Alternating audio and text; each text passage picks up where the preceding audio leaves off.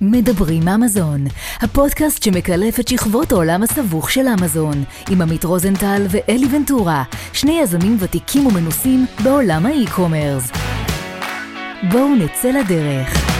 ברוכים הבאים לפרק מספר עשרים ושתיים של הפודקאסט מדברים אמזון. אני אלי ונטורה, איתי עמית רוזנטל. הפודקאסט שלנו בחסות רוזנטל לוגיסטיקה, מתמקדת בפתרונות שילוח מתקדמים לחברות ויזמים בתחום המסחר האלקטרוני ואמזון בפרט. ואני מזכיר שאת הפודקאסט שלנו אפשר לשמוע בספוטיפיי, גוגל פודקאסט, אפל פודקאסט, וכמובן בערוץ שלנו ביוטיוב. מה קורה, עמית? מה המצב, אלי? לא רע, סך הכל אין שונות, ואצלך? אצלי הכל מעולה, צהריים, נעים לנו היום, יש לנו אורח הישר מחוף הים בתל אביב, ספר לנו במה זכינו. היום איתנו טל ברמן, טל הינו סוחר אמזון בשנת אלפיים שבע עשרה, כפי שהוא סיפרנו ברקע, התחיל לעבוד במלון שרתון בתל אביב, נוף לים, אווירה טובה. טל, וולקאם, ברוך הבא, מה המצב? היי, מה העניינים? שמח להיות איתכם. משהו מצחיק שבדיוק אני בימים האחרונים משגע אותך ואת העובדים שלך ברוזנטל לוגיסטיק, כי יש לי לוגיסטיקה מסין, הזמנים עכשיו לא פשוטים, אבל טוב שכולנו סובלניים ומבינים שזה חלק מהעסק. נכון. אז יאללה, טל, ספר לנו ככה, קח אותנו קצת אחורה ל-אלפיים שבע עשרה, מה אתה עושה לפני שאתה נכנס לאמזון, ומה גורם לך להיכנס לעולם הזה? אז ככה, ב-אלפיים שבע עשרה זה היה שנה וחצי, שעבדתי במכירות שטח של חברת סולאריס, שהייתי מוכר פרגולות ומוצרי הצללה, ג'יל, ופחות. עשיתי את זה שנה וחצי, כשלפני זה עשיתי כארבע שנים במכירות שטח, כעצמאי. הייתי ממש עושה פגישות וסגירות קרות, הולך לאנשים בכל אזורי תעשייה בארץ, ובלי בלי, בלי פגישה, בלי כלום, והוא אומר, היי, שלום, אני טל, אני רוצה להציע לך משהו, וזאת הפעם הראשונה בעצם שלמדתי למכור בכלל, לפני זה לא התעסקתי במכירות אף פעם, אז התחלתי את זה בגיל, לא לעשות חבר, אבל זה לא היה בגיל עשרים ואחת, זה היה בגיל עשרים ושש, לא, שבע, שמונה, משהו כזה, וזה הרבה שנים, והרגשתי שנפשית זה מאוד קשה לי, ורציתי לנוח קצת, אז מצאתי עבודה כמו שרציתי, עם דלקן, עם רכב, עם פגישות קבועות, אנשים חיכו לי עם קפה, תנסה לאנשים הביתה, עושים מדידות, תנסה למתואר להם פרגולות, ואין לחבר ששנתיים לפניי, אחרי ששנתיים, איך אומרים, חפר לי את החבר כנס לאמזון, נוסעה פסיבית, הוא אומר לי, אני מתנהל באירופה, ואני באמת חי עם הלפטופ שלי, ואני... זה באמת מדהים מה שאפשר להגיע באמזון, והוא כל הזמן רצה שאני אעשה את זה גם, כי הוא באמת רצה שהחברים שלו, והוא חבר ממש ממש טוב שלי, שעזר לי הרבה ואני עזרתי לו, והוא היה מאוד, אה, הוא רצה שגם אני אעשה את זה, וכזה הייתי שומע אותו, ואז אחרי בערך שנה וחצי של עבודה בפרגולות, החלטתי שהגיע הזמן, ראיתי שאני לא יכול להתקדם, אה, עבודה, אותה עבודה, גם בין שישים, מרוויח קצת יותר ממני, זה מהבוקר עד הלילה, והחלטתי שאני עושה אמזון. אמרתי לכולם, אני עוזב, קיבלתי את הפיצויים שלי, חתמתי אבטלה, לקחתי הלוואה קטנה, ואמרתי לעצמי, זה מה שאני אעשה. אני עושה אמזון, והתמסרתי לזה. זאת אומרת, לא הכרת את העולם, לא הכרת את העולם הזה לפני באמת, בשום צורה, זאת אומרת, לקחת ההחלטה? בשום צורה. אני, הדבר הכי שקשור לאינטרנט שעשיתי, זה שמכרתי ארבע שנים, קראנו לזה כרטיס ביקור דיגיטלי, שזה היה בעצם אתר מותאם לנייד, זה התחיל כש... בתקופה של אייפון ארבע, אייפון חמש כזה, אז אני לא הייתי מייצר שום דבר, לא מבין במחשבים, האנגלית שלי לא משהו בכלל, אבל מה שצריך זה פשוט כאילו אמונה וביטחון, והיה לי גוגל טרנסלייט, ותוכנה שנקראת גרמרי, שאני יודע שבשלם, וזהו. רגע, אבל נכנסת בלי להבין כלום, או שעשית מחקר, או סליחה, או שעשית איזה קורס, או סדנה, או ליווי, או שחבר שלך הכניס אותך? אה, לא, הוא נתן לי את המוטיבציה ואת הרצון להיכנס לאמזון. יפה. אבל הוא נתן לי כמובן כמה טיפים שלו, וחוץ מזה עשיתי קורס בבסט סלר מאסטרי, עשיתי קורס, אני זוכר שהתחלתי ללמוד בראשון לנובמבר, וב-ארבעה עשר לפברואר אלפיים שמונה עשרה כבר היה למוצר באמזון. יפה מאוד. כמה זמן? עשיתי את זה תוך נובמבר דצמבר. שלושה וחצי חודשים מהרגע שהתחלתי ללמוד, היה לי כבר מוצר בתוך אמזון. המכירה הראשונה שלי, ארבעה בפברואר. איך כולם זוכרים את התאריך של המכירה הראשונה? כולם מסמנים אותו. כן. כן. כן, זה מיוחד. אוקיי, אז, אז התחלת למכור באמזון, עם איזה השקעה יצאת לדרך? אחרי שהבנתי כמה אני צריך, המוצר הראשון שלי עלה אחד עשר דולר, ורציתי שלוח חביבי, עלה איזה דולר, אז אמרתי לעצמי, טוב, אני אקח הלוואה של שלושים וחמישה אלף שקל, עשיתי חישוב, אמרתי, זה יספיק לי גם לקנות סחורה, גם לגרפיקה, גם לחלוקות, צילומים, זה בהחלט הספיק לי. שזה אגב יפה. חמש מאות יחידות. הרבה אנשים לא מתחילים עם מוצרים יחסית יקרים כאלה. בדרך כלל מתחילים מוצר של חמישה דולר, ארבעה דולר, בוא נלמד את השוק, בוא נבין מה קורה. אתה מראש הלכת למוצרים שהם יקרים יותר, שבדיעבד אני מניח שהבנת שזו החלטה נכונה. כן, בדיעבד הבנתי שזו החלטה נכונה, לא הייתה לי אסטרטגיה ספציפית אז אה, אה, כשנכנסתי, אבל אני חושב שהרוב הטעויות של אנשים זה שהם רוצים להיכנס אה, בלי ללמוד כלום, או אה, הרבה אנשים נכנסים ואומרים, טוב, אה, אני לא יודע, ראיתי איזה מוצר, שנראה לי איך נקנה איזה שלוש מאות יחידות, ואני אמכור באמזון. והרבה פעמים מבזבזים הרבה יותר כסף אה, מאשר מרוויחים, זה פשוט, זה, הניסיון הזה הופך להיות טראומה להרבה מאוד אנשים, הם לא שכים יותר, הם מפסידים איזה עשר, חמש עשרה, וזהו, והחוויה הזאת אה, סוגרת להם את, את כל הרצון אה, להמשיך. אוקיי. Okay, אז okay. אני לא יודע מה אני הייתי עושה אם הייתי נכשל במוצר ראשון, אבל אני הצלחתי במוצר הראשון שלי. האמת שאני עד עכשיו איתו. מדהים. זה אומר שהמוצר הראשון בעצם כבר ב-חמש מאות יחידות האלה, אתה יכלת לראות לא רק החזר השקעה, אלא גם רווח. לא, ב-חמש מאות יחידות האלה, כל ההכנסות שהיו מהמחירות, כל זה היה כיסוי, אם אני זוכר נכון, ההוצאות. בגלל ש... אני גם עשיתי חלוקה מתוך חמש מאות מאה, חילקתי חינם, אז פלוס עמלת פייפל קצת, נגיד, וגם השקעתי כמובן בגרפיקה, בכתיבת ליסט, בצילום, הלכתי לצלם מקצועי, הלכתי לגרפיקאי מקצועי, הלכתי לכותב תוכן מקצועי, ועל זה, אז ההוצאה הראשונה, ההכנסות הראשונות הלכו על ההחזר. אז הייתי צריך להזמין את הנגלה השנייה.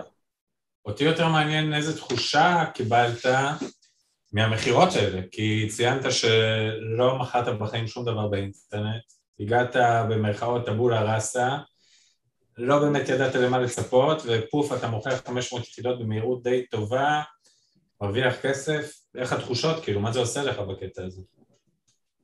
אז הייתה התחושה מאוד טובה, מצד אחד, מצד שני, יש בזה גם משהו קצת מלחיץ, כי זה, זה משהו שהוא כמובן לא מתאים לכולם, וגם צריך ללמוד איך לעבוד איתו, זה להסתכל על המחירות. זה כמו איזה רולטה כזאת, קזינו, מניות, שאנשים גם משחקים במניות, ואז כל זה מסתכלים על הגרפים, אז זה לא הכי בריא, אבל מצד אחד זה מאוד מאוד מסקרן. לי לקח כמה שנים טובות, להוריד את המינון של הבדיקות, וכן, זו התחושה מאוד טובה, שאני באמת עשיתי משהו שרציתי, קיבלתי החלטה, הייתי מאוד ממוקד, גם עשיתי המון החלטות נכונות, בהתנהלות שלי במוצר. גם לפי ההרגשה הפנימית וגם קצת לפי טיפים של, של חבר טוב, שקצת נתן לי, כמובן גם לפי הקורס שלמדתי, וכמובן מה שלא לקחתי בחשבון בהתחלה, כאילו לא יודע, לא חשבתי על זה, וזה הרבה אנשים לא חושבים על זה, זה שצריך, לה, אם הולך טוב, אז צריך להזמין כפול. Hmm. אז צריך יותר כסף. ואז אני זוכר כששילמתי את ה-שלושים אחוז מקדמה על אלף יחידות, אז אמרתי לעצמי, או, עכשיו צריך לקחת עוד הלוואה מהבנק. ואז היה לי הרבה חובות, בכל מיני דברים שעשיתי בעבר, בהתנהלות למכונה, אמרתי לעצמי שלא בא לי. וואלה, אז עצרת, אז אמרת, רגע, לא מתאים. לא, אני פשוט באותו רגע הבנתי עם עצמי, שכאילו ככה, כאילו מין דיבור כזה עם עצמי, אמרתי לעצמי, יש המון אנשים בישראל שיש להם כסף, אבל לא כסף של מיליונים, אלא לא יודע, כמה מאות אלפי שקלים, שאיזה אופציה, שהם חושבים להשקיע אותם במשהו. אמרתי לעצמי, במה הם יכולים להשקיע כבר? מניות, אה, לא יודע, בבורסה, בביטקוין, דברים כאלה. הסיכום שם גבוה, כמו בכל דבר, למה שלא השקיעו בי? ואז, אמר, ואז אמרתי לעצמי, בטוח אני יכול למצוא מישהו שישקיע בי. אני לא צריך הרבה, אני אעשה איתו איזשהו הסכם, אתה משקיע, מקבל רווחים, אחוז מסוים מהרווחים, ובאותו זמן טסתי עם חברים לבודפשט, ושיתפתי את זה בין החברים, כך בתמימה, ומסתבר שלאחד החברים היה כסף, והוא השקיע בי. וואלה. כן. ו... אז הוא בעצם נכנס שותף, שותף שקט, אני קורא לזה? הוא נכנס בהתחלה כמשקיע, בכסף, תמורת רווחים, תמורת רווחים, שם סכום מסוים, ואז הוא מקבל רווחים, אחוז מסוים מהרווחים, ולאחר כשנה, שנתיים, הוא הפך להיות שותף. מדליק. גם חברם, גם חברם, והוא קנה ממני אחוז מסוים, נתן הלוואת בעלים לחברה, וכאן אנחנו מתנהלים. הוא עדיין שותף שקט, או שהוא גם יש לו עניין בפעילות השותפת? יש לו עניין, אבל לשקט. יש לו דברים אחרים שמתעסק בהם, במקרה הוא גם חבר, אבל יש לו דברים אחרים. הוא יזם של סטארט-אפים, יש לו דברים שמתעסק בהם, אבל הוא מאוד סומך עליי. הוא מאוד, מאוד האמין בי. כמובן שאנחנו עושים שיחות פה ושם, אבל כל, כל הניהול, כל ההחלטות זה עליי. מעניין. זה, זה, זה קונספט, הרבה אנשים לא, לא מכירים ולא, ומפחדים מהקונספט הזה, אבל כמו שאמרנו, ועל אחת כמה וכמה ב-עשרים עשרים ואחת, אמזון זה מקום של כסף, ואם אתה לא נכנס עם המון כסף, יהיה לך מאוד מאוד מאוד קשה לגדול, עד רמת הבלתי אפשרי. ו- והאופציות הקיימות היום זה ללכת לבנק, ללכת ל- לכל מיני חברות כאלה שמשקיעות באמזון, בסלרים באמזון, ואנשים פספסים את הקטע הזה של בוא נכניס שותף, בוא נכניס משקיע, בוא נכניס מישהו, אם הוא חבר, בן משפחה, או אפילו מישהו שלא מכירים, שיכניס כסף בתמורה לאחוזים. שזה משהו שהוא מאוד מקובל בעולם העסקי. נכון, אני גם חושב שחברים במשפחה זה יכול להיות די בעייתי, עדיף שלא, אם אפשר, נכון. זה יכול להרוס את היחסים מאוד, כי אין ביטחון, מי שעושה אמזון זה לעשות עסקים, אף אחד לא מבטיח שום הצלחה. אני, אני פשוט, אחת הסיבות גם שאמרתי לעצמי שאני מחפש משקיע, זה היה משתי סיבות. אחת, אמרתי, לא רוצה לקחת יותר הלוואות, לא שם כסף יותר בחברה, אני, אני לא בא לי. ושתיים, אמרתי לעצמי, אני לא רוצה לגדול לפי היכולת הכלכלית שלי. אני רוצה לגדול לפי הביקוש. Mm. אני רוצ, לא רוצה להיות מוגבל בהשקה של מוצר חדש, או במיוחד בביקוש של המוצרים הקיימים. אם עכשיו יש לי עשר מכירות ליום, אז אני צריך שלוש מאות לחודש, זה אלף לשלושה חודשים, ואם אבל אם יש לי שלושים, מה אני עכשיו אחכה? אה, וחוץ מזה כמובן, גם אה, לא רציתי לחזור לעבוד בשום עבודה אחרת, רציתי מההתחלה גם להתפרנס מזה. מההתחלה למשוך אה, משכורת. מעניין. וככה עשיתי. כי אני לא יצאתי מעל ההפתלה, מהעבודה הקודמת שלי עם איזושהי חסכונות. היה לי איזה שלושים אלף פנסיה, לא יודע מה שכזה הוצאתי את זה, היה לי את ההפתלה שלושים אלף, והיה לי קצת פיצויים, וזהו, אמרתי לעצמי, אני אעבוד על אמזון, אני אתן את, אני אתמסר לזה, אם זה יצליח טוב, אם לא, אז תחשוב על משהו אחר. אבל אני פשוט מאמין, גם בן אדם שיש לו עבודה, ילדים, לא יודע, משפחה, הוא קצת חושש, אין קסמים, חייבים להקדיש לזה זמן. אם זה לוותר על שעות אה, שינה, או אם זה להגיד, אה, אם יש אפשרות, לוותר על יומיים שלוש עבודה בשבוע, לפחות בהתחלה, וחייבים אה, להקריב. מי שחושב שזה אמזון, אני אעשה ככה כאילו בקלות, לא. זה, לדעתי זה הרבה יותר אה, פשוט מלפתוח קיוסק אפילו, או לפתוח פלאפל, והרבה יותר זרות סיכון. אבל עדיין צריך להשקיע זמן. תגיד, אתה בתקופה הזאת רווק, נכון? כן. אתה חושב שאם היית עם, עם משפחה וילדים, היית פועל אחרת? בהתחלה? כן.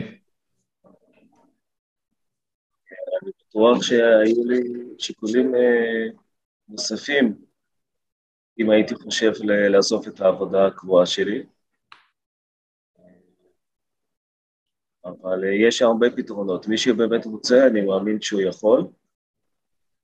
כי אם גרים ביחד, אז יש גם תמיכה, גם כלכלית יכולה להיות של האישה, או של הבעל. זה אחד. יש אנשים שאולי יש להם איזשהם חסכונות. יש אנשים שבאמת לא אוהבים את העבודה שלהם. ורוצים לעזוב, זה אחלה הזדמנות לעשות שינוי בחיים, לטוב ולרע. אגב, מה הניע אותך ללכת לעולם היזמי? החופש, העצמאות, הכסף? אני תמיד רציתי להיות עצמאי, איכשהו היה לי מצד אחד, יש לי מן רצון ללכת על בטוח כל הזמן, מצד אחד אני אוהב בטוח, מצד שני, יש בי משהו שכל הזמן רוצה הרפתקאות, אבל... ליזום, להיות עצמאי ולהיות הבעלים של עצמי, מנהל, ולעשות מה שאני רוצה. אז יש בין כזה התנגשות, אחד עם השני, אבל אני זוכר מגיל, זה היה, העסק הראשון שלי, זה היה בכיתה ו', עשיתי לוטו, שכל אחד זוכה בשקל בבית ספר, עשיתי איזה מאה שקל, אני זוכר אפילו עבדתי פעם ראשונה בגיל תשע, ניקיתי מדרגות של הבניין, כי רציתי להרוויח כסף, אבל מה שקשור ל- להרוויח באמת כעצמאי, אני זוכר שהייתי מאבטח באלביט בגיל עשרים וחמש, לפני שהתחלתי ללמוד לתואר, אמרתי לעצמי, אני לא רוצה יותר לה- להרוויח לפי שעות. מה אני יכול לעשות? והעסק הראשון שעשיתי זה למכור קרטיבים במסיבות טבע. גדול. אני יכול להגיד, זה אחר כך, אני יכול להגיד שהעולם שלי, אני לא נכנס לעולם יזמי או לא, אבל הרצון שלי להיות כאילו עצמאי, נקרא לזה ככה, זה מגיע ממקום ראשון, זה החופש שלך לנהל את עצמך. אני יכול להגיד שבדיעבד זה כנראה הייתה טעות, כי ככל שאתה בעל עסק ועסק גדול יותר, אז הזמן שלך מוקצב הרבה יותר ומוגבל הרבה יותר, נכון שאתה יכול להחליט מתי שאתה רוצה שאתה הולך לים, או לא יודע מה, מה שנגיד שכירים לא יכולים, אבל הציפייה, ב- בין הציפייה לבין המציאות, היא התנפצה לי בפנים ככל שהעסק גדל, אני חייב להגיד את זה ככה. כן, אני, אני האמת מאמין שהמטרה של לעשות עסקים ולהרוויח כסף, זה באמת לקבל את החופש, וכל הענה בחיים זה לדעת, כאילו, ליהנות מהזמן שיש לנו. והרבה אנשים,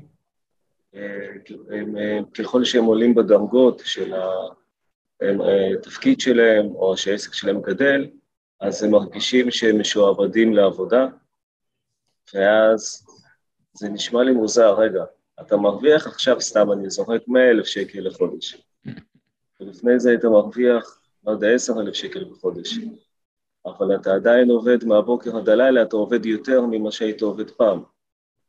אז, אז, אז אני בגישה של ליצור פלטפורמות, שזה כמובן בעזרת אולי עובדים אחרים שיכולים לעבוד תחתיי, עוד לא שמתי את זה עד הסוף בעסק, שבאמת יכולים לאפשר את החופש הזה, כי לפעמים זה לא שווה. זה לא שווה שעסק ענק, אבל אין לי זמן מכלום. אגב, באחד הפרקים הקודמים ראינו את נועה הירשפלד, שהיא בדיוק דיברה על הדבר הזה, לא יודע אם שמעת, אבל היא דיברה על הנושא שהיא החליטה לקחת את העסק שלה ברמת האקסטרים לחופש, והיום יש לה צוות של שני וי איי, שבגדול מנהלים תשעים אחוז מהעסק. כלומר, ההתעסקות שלה היומיומית או השבועית היא, היא מינורית, והיא יכולה לעסוק בדברים אחרים, תוך כדי עסק של שבע ספרות שמתנהל די בצורה אוטונומית. אוטונומית. כן, אני מכיר הרבה אנשים, יש לי חבר טוב שיש לו איזה מעל מאה מוצרים, הוא מתעסק באמזון המון שנים, והוא היה עובד איזה שתים עשרה שעות ביום, לא ליום, שנים. והיה לו מאוד קשה לתת את המושכות למישהו אחר, כי זה כשתרכיב, יש בזה מין בעיה, כאילו זה, זה גם השקעה, כי כשאתה רוצה להכשיר עובדים, זה המון השקעה של זמן. נכון. אז צריך לעשות את זה, אבל ברגע שעושים את זה, והוא עשה את זה, פתאום התפנה לו חצי מהיום, חצי מהשעות הוא חתך, וכל כך התאהב ברעיון שהוא אומר לעצמו, אחרי זה, לא יודע, שמונה שנים באמזון של עבודה בלוך, בא לו למכור את הכל, לעשות אקזיט של איזה שבע ספרות, והוא יכול, לקחת שנה חופש, ואז uh, לעשות דברים מחדש, כי הוא באמת אוהב את זה. האמת שזה גם uh, היה הרעיון שלי, uh, לפני שנה אני חשבתי אולי לעשות אקזיט קטן. רגע, רגע, בוא, בוא נחזור רגע אחורה. בוא נחזור רגע אחורה. כן. אתה כרגע עושה את ההזמנה השנייה שלך, אלף יחידות, לוקח עוד כסף מהמשקיע, מתחיל להתפתח. באיזה שלב בפעילות הזאת אתה רואה שיש עניין ויש רווחיות, ואתה אומר בוא נעשה סקייל. זאת אומרת בוא נגדיל משמעותית את כמות המוצרים שיש לי, בוא, בוא נחשוב בגדול. מתי זה קורה?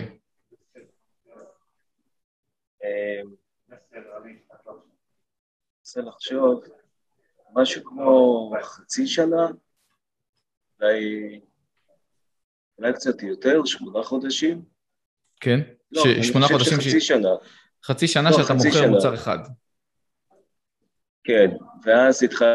הפכתי אותו לשלוש, אני גם את המוצר הראשון, את ה... איך להגיד את זה, המתנה, ואני שדיתי שלוש פעמים.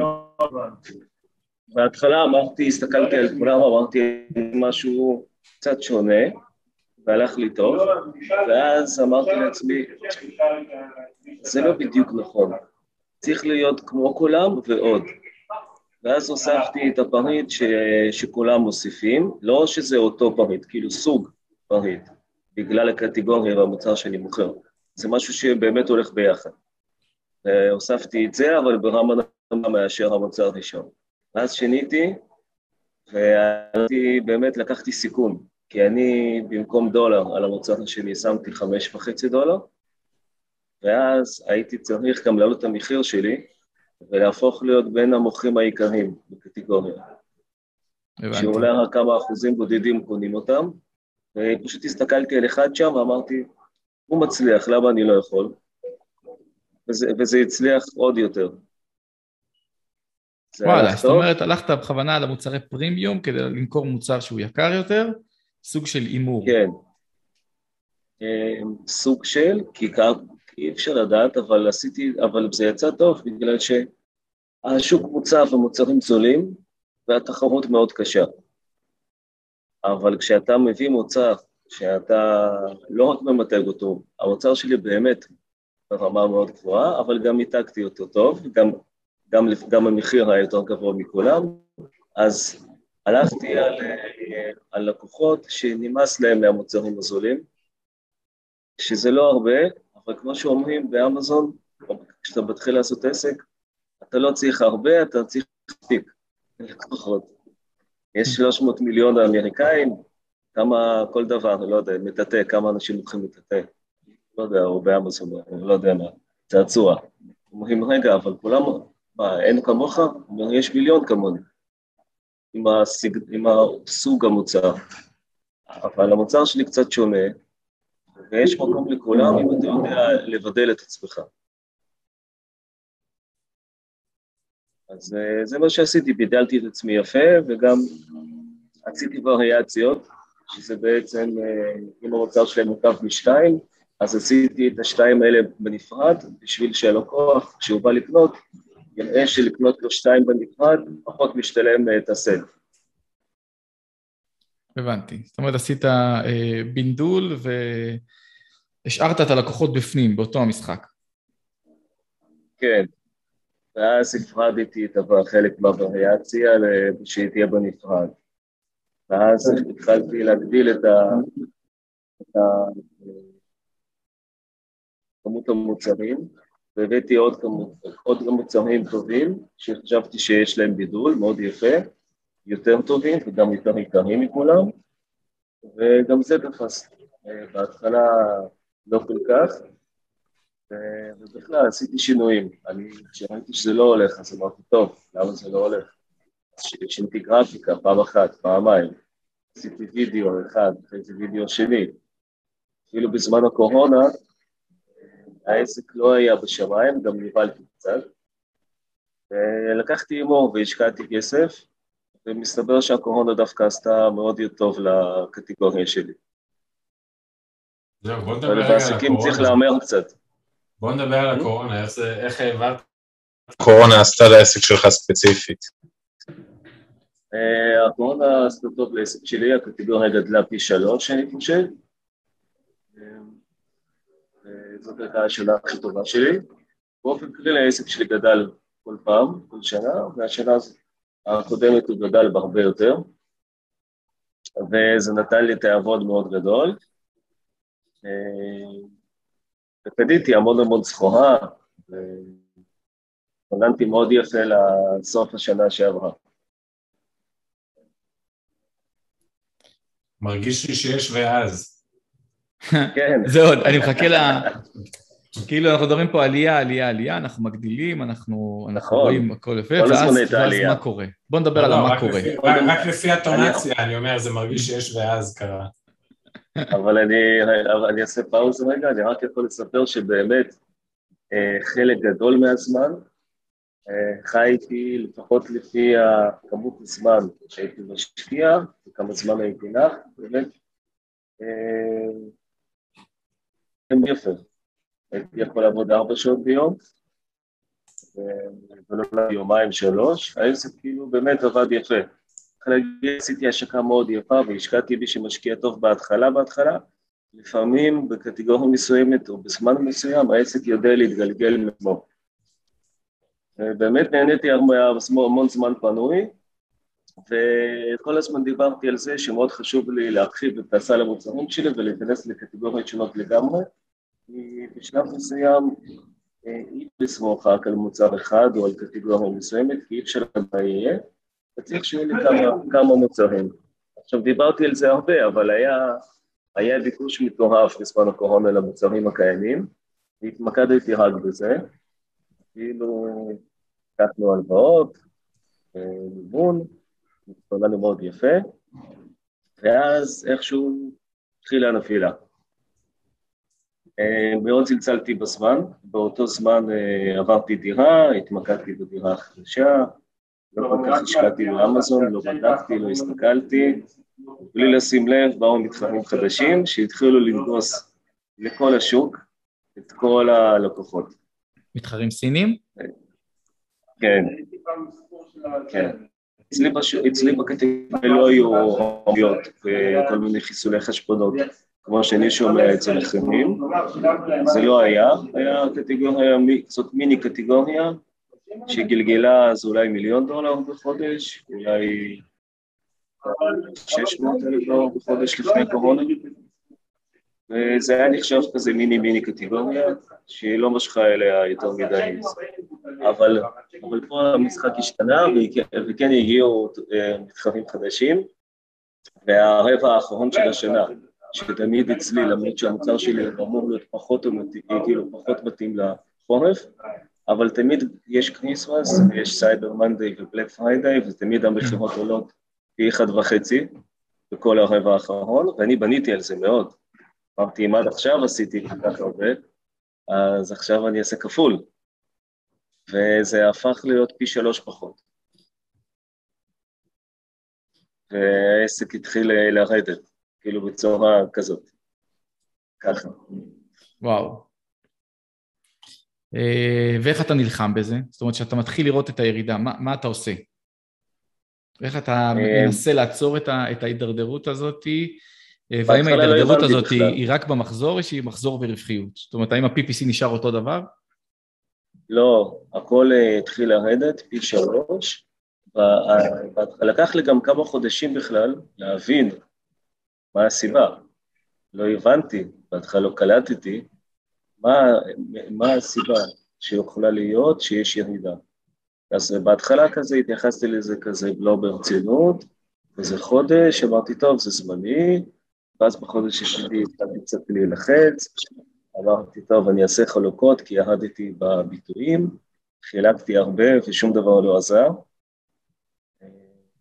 גם לא הכי מומלץ לחלק בחודשיים האחרונים של החודש, בגלל שיש הרבה יותר תחרות, אז החלוקות שוות הרבה פחות בהתקדמות בביטויים.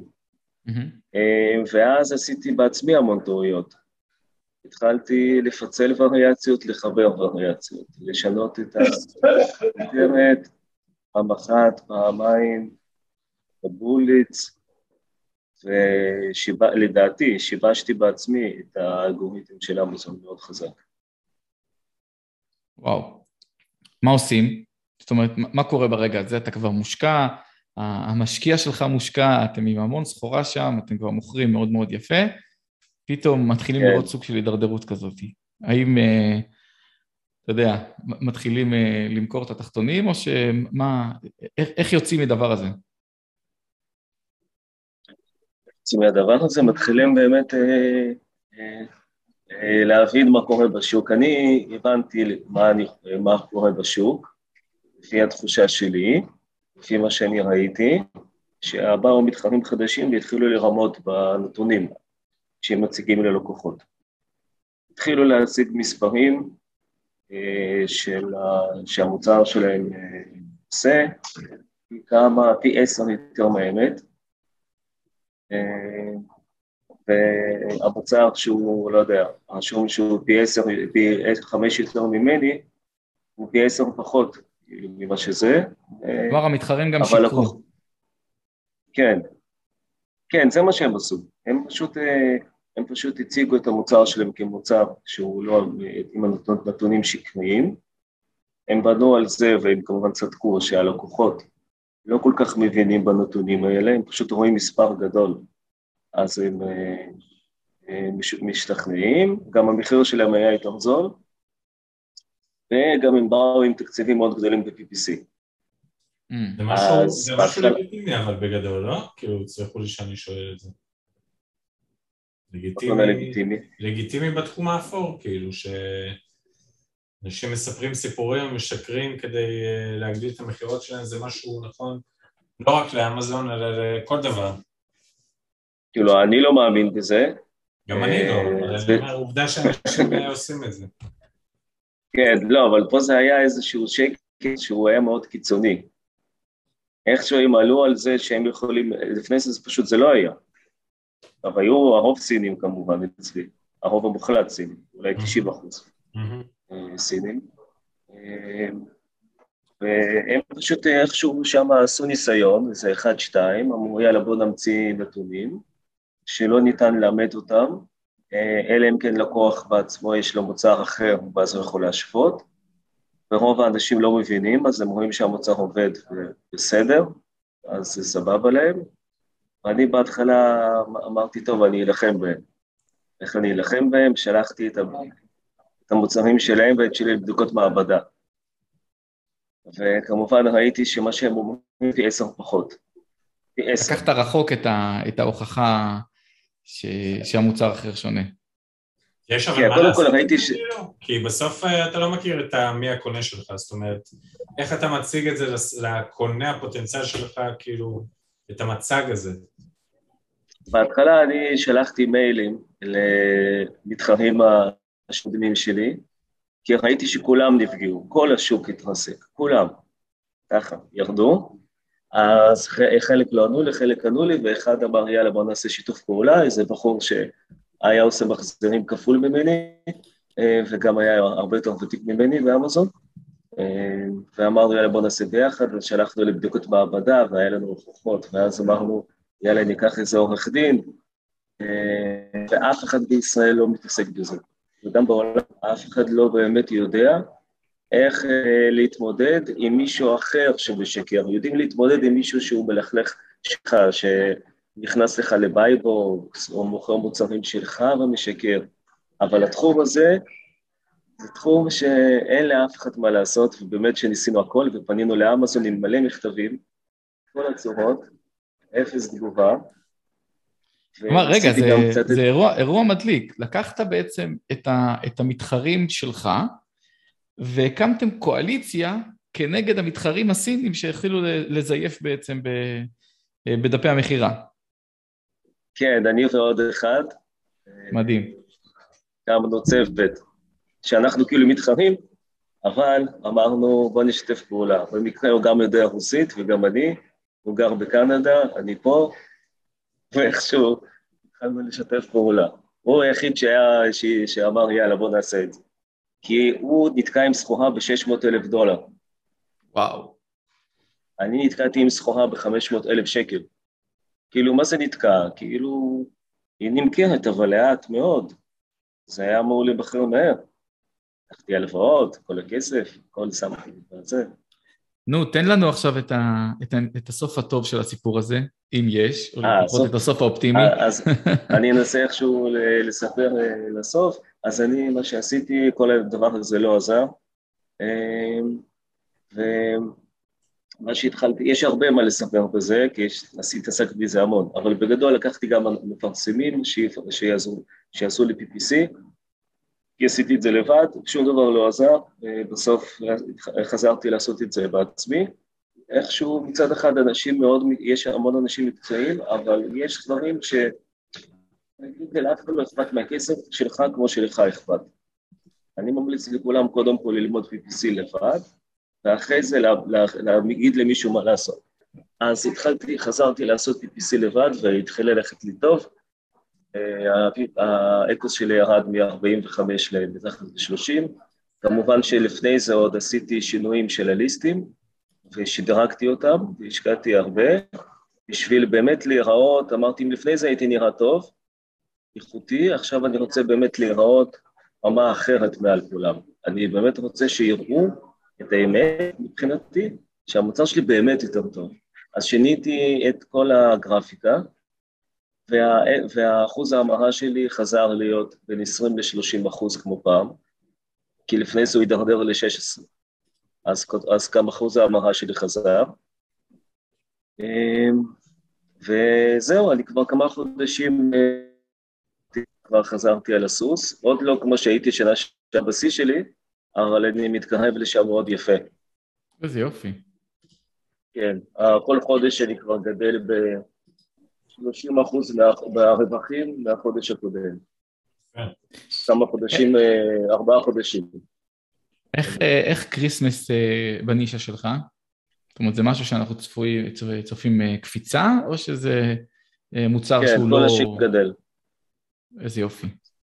זה מוצר שהוא לא מתאים לחורף, כי לא משתמשים בו בחורף, בגשם, בשלג, לא משתמשים בו כמעט, אבל בגלל הבלק פריידי ובגלל הסייבר מנדי, למרות שמבחינתי אפשר לוותר על הימים האלה, אבל הכי חשוב זה הקניות לקריסמס, האנשים באמת קונים את זה לאחר כך, כי זה מוצר שהוא, זה בוא נגיד, זה מוצר צריכה, זה לא מוצר כמתנה, זה אנשים קונים את זה כשהם צריכים.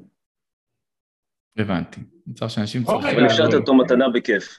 אלי, בואו רגע נדבר על, על, על כאילו איך מסתכל הסלר או איך מתנהל סלר במוצרים שהם מוצרים עונתיים, בטח לתקופת החגים וה-קיו פור, לבין כאילו מוצר שהוא מוצר במרכאות גנרי שנמכר כל השנה. זאת אומרת, איך ההסתכלות היא שונה ממבט הסלר על הדברים האלה?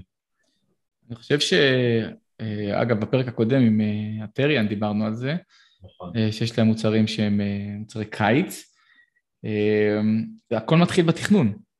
זאת אומרת, אתה צריך, קודם כל תבין מה המוצר שלך, ואני חושב שלהבין אפשר לעשות מחקרי שוק, אבל רק כשאתה עובר שנה שלמה של מחירות אצלך במוצר, אתה מבין באמת מה קורה בכל עונה ועונה בשנה, ואז אתה יכול לייצר תכנון שנתי, שהוא כולל תכנון פיננסי, תכנון אולי, תכנון לוגיסטי, בהתאם לעונות השנה, כדי למקסם את הפוטנציאל.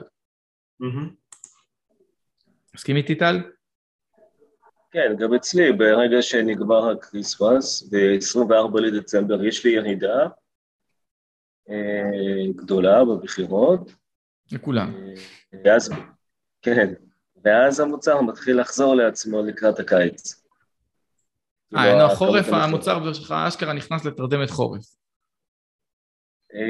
יחסית. לא מתרסק בזה, אבל כן. זה לדעתי מצוין בשביל לבנות מוצרים חדשים, בשביל לעשות שדרוג של מה שקיים.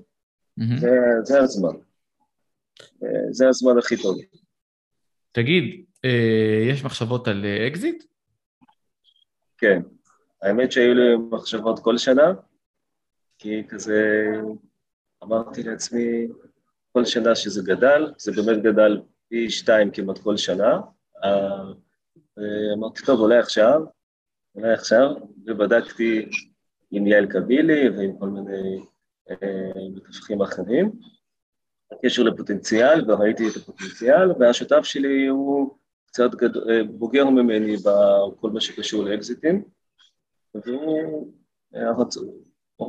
כזה אמר לי, בוא נחכה, בוא נחכה, בוא נגדל עוד, בוא נגדיל את זה, בוא נגדיל את זה, אבל זאת הצלטה מאוד קטנה, כי אפשר להיות למעלה ואפשר גם לפעול, אי אפשר באמת לחזות ב-מאה אחוז מתי אתה תיפול או מתי תהיה עלייה, כאילו אפשר רק לעבוד קשה, בגלל זה מאוד חשוב לפתח סיכונים.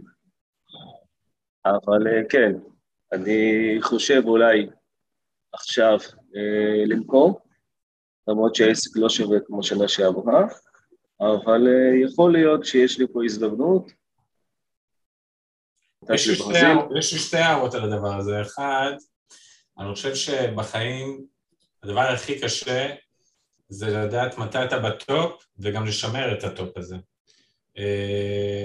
ובעיקר לדעת להעריך סיכונים כשאתה בטופ, כי כשאתה בטופ הכל נראה ורוד, אז פתאום אתה מעצמך, למה שאני חושב שדברים יהיו גרועים? זה נקודה אחת למחשבה שהיא מאוד מאוד קשה בהקשר הזה, ושתיים, לגבי האקזיט בכלל, זה בסוף אני חושב עניין של האם האקזיט ישתלם לך כספית, זאת אומרת, בסוף כן יש לך עסק שמניב לך משכורת, אז האם האקזיט הזה באמת ייתן לך איזה בוסט, וגם אז מה אתה עושה עם הכסף? אתה לוקח שנה חופש, אתה חוזר לאמזון, כאילו, מה, מה, מה בעצם יוביל אותך לאקזיט? מי האקזיט הזה? וזו שאלה שגם הייתי שואל את עצמי תמיד. כן, זאת שאלה באמת גדולה, ובאמת כשהכול הולך טוב, אז לפעמים אנחנו נרדמים, זה מה שקרה לי, אחת המסקנות שלי, שנרדמתי, ואם אני חושב מחדש, אם הייתי יכול לחזור אחורה, אז הייתי מפזר את הסיכונים שלי. Mm-hmm. כי ברגע שיש כסף בחברה, זה, זה טוב לדעתי להגדיל את, ה, את, ה, את המוצרים, את המגוון. אני תמיד אמרתי, אני רוצה שיהיה לי מצב, שגם אם עכשיו הבא סלר שלי יפול, נגיד הראשון, אני אגיד בסה, אבל לא אגיד עכשיו אין לי, איך אני מתפרס.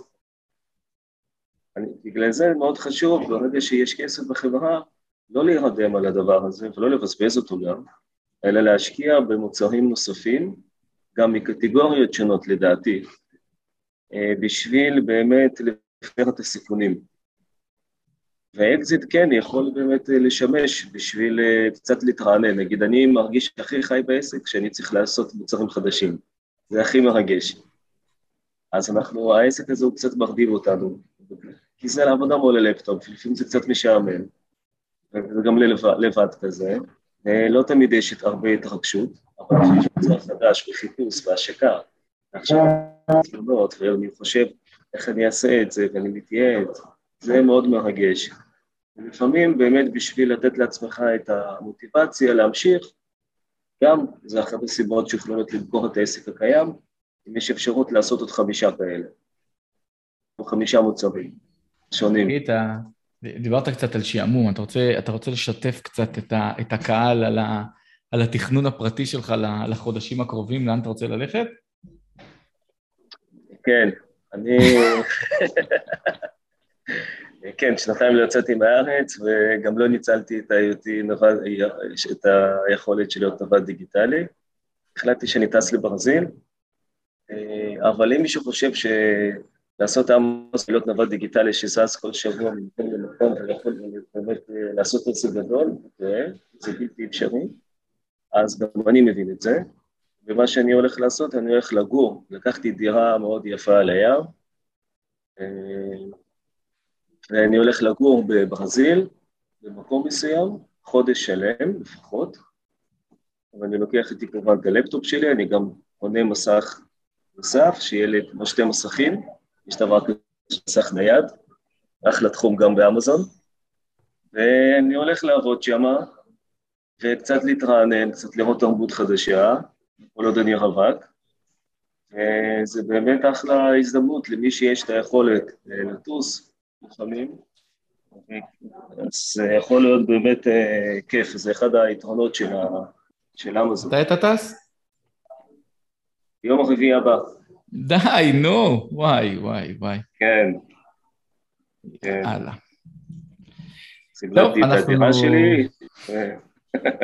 אני חושב שזה המקום לסיים את הפודקאסט.